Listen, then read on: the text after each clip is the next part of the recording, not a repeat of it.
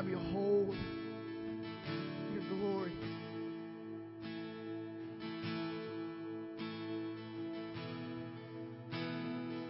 Father, we are amazed.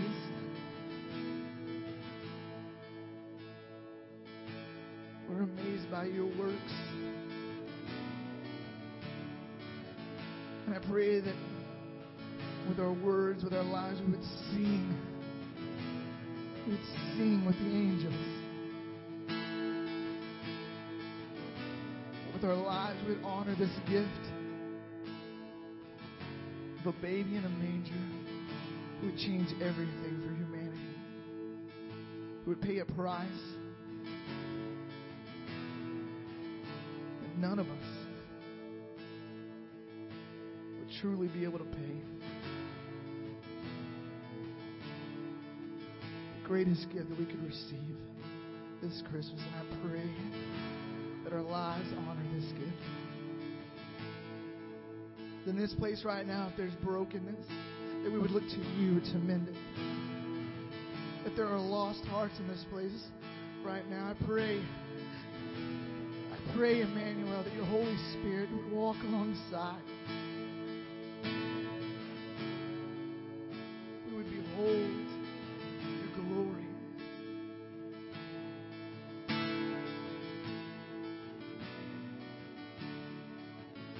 We love you. We do this in your Son's beautiful and holy name. And all God's people said, amen. You guys can be seated.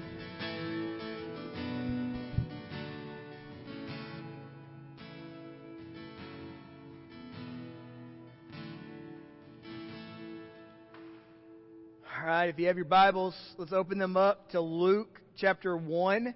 Uh, yes, we are still, we're three weeks in, still in Luke chapter one. Congratulations. Uh, if you've been joining along the whole time, you've made it this far.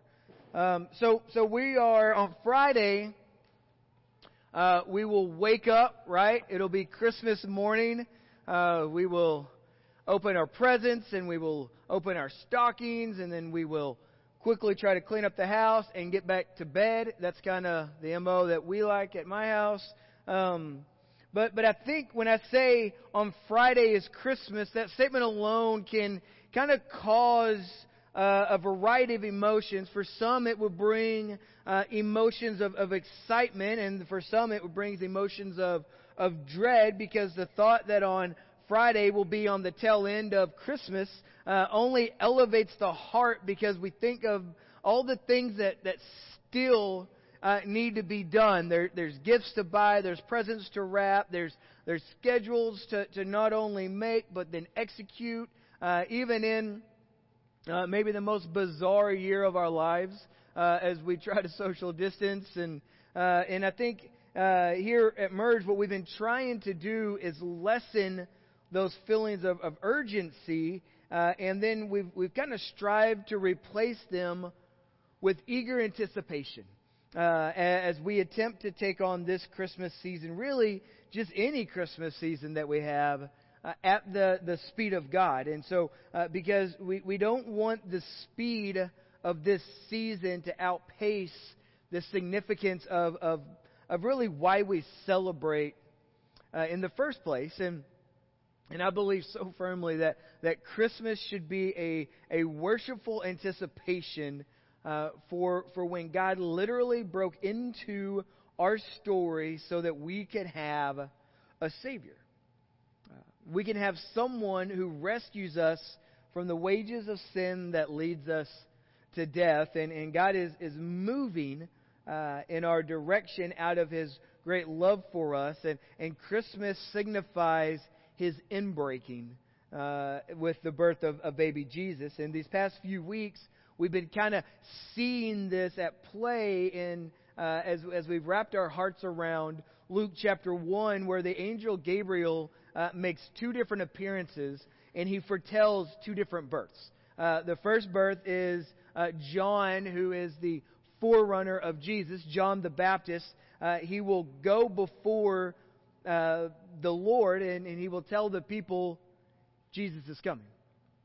And then secondly, we we see the birth, of, the foretelling of the birth of Jesus, who is Emmanuel, who is who is God with us. He is he's our great hope. He's our great rescuer. He's our great redeemer. And then now let's let's remember where we left off uh, last week. Elizabeth, she is six months pregnant, and uh, and Mary is told by Gabriel about her immaculate conception. And then really the theme becomes, with God, nothing is impossible. Uh, with God, there there is absolutely nothing that is impossible. And Mary responds with, with "I am the servant of the Lord. Let it be, uh, let it be to me, according to your word." And in verse nine, I'm sorry, verse thirty-nine uh, picks up with with Mary leaving in haste to the hill country, where she's going to visit her relative Elizabeth, and Uh, who is with child. And as Mary arrives, the, the baby in Elizabeth's womb leaps for joy. And, and, and this is where we ended last week, asking ourselves that when was the last time we leapt for joy because we were in the presence of Jesus? And so, so Elizabeth is just simply amazed that, that God would grant her such an incredible gift by sending Uh, Mary and sending baby Jesus to her, and, and she ponders uh, both in her heart and with her mouth, uh, how is it that someone like me would get to be around someone like the mother of my Lord? And and where we spend our time this morning is is in what Mary says next, because Elizabeth asks a question and then Mary breaks out in song. Uh, in fact, we called this Mary's Magnificat.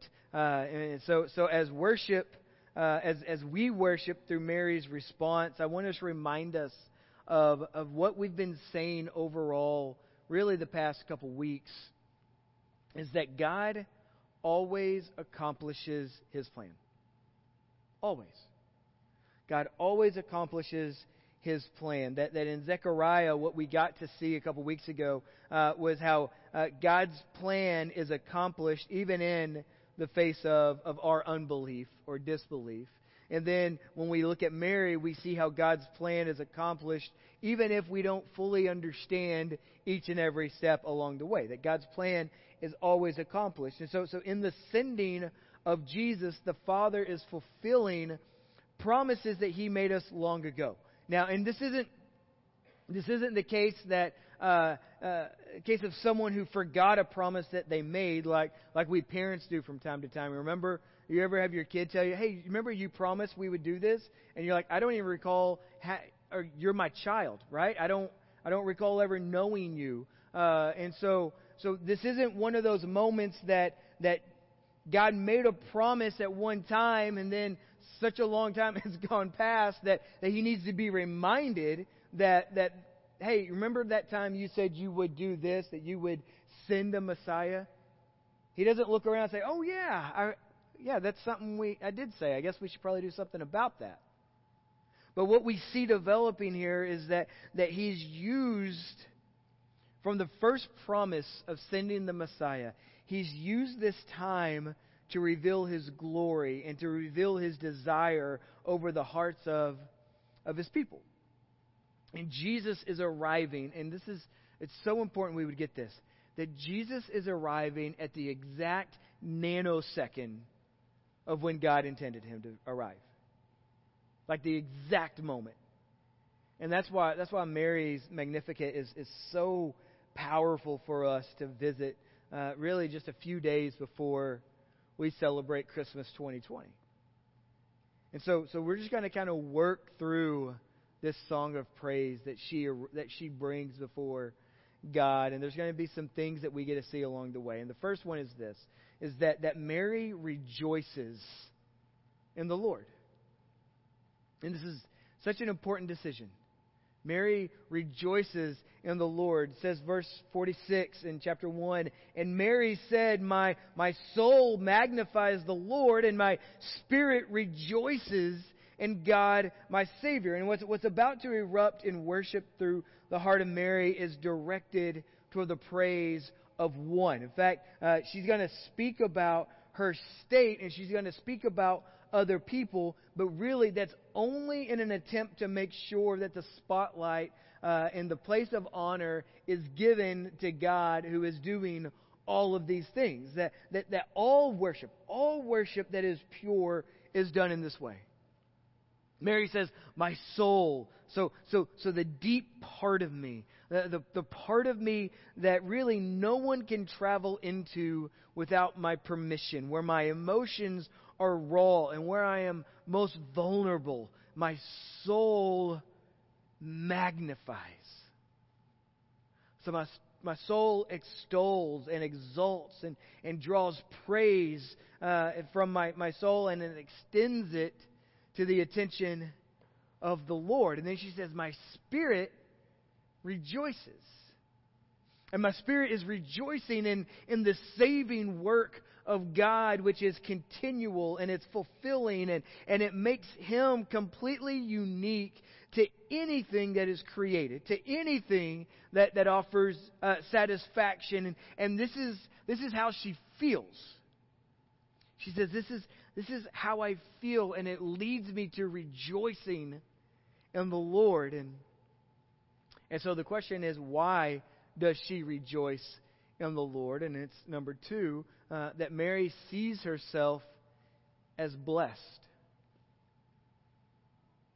Verse forty-eight, for He has looked on the humble estate of His servant, for behold, from now on, all generations will call me blessed, for He who is mighty has done great things.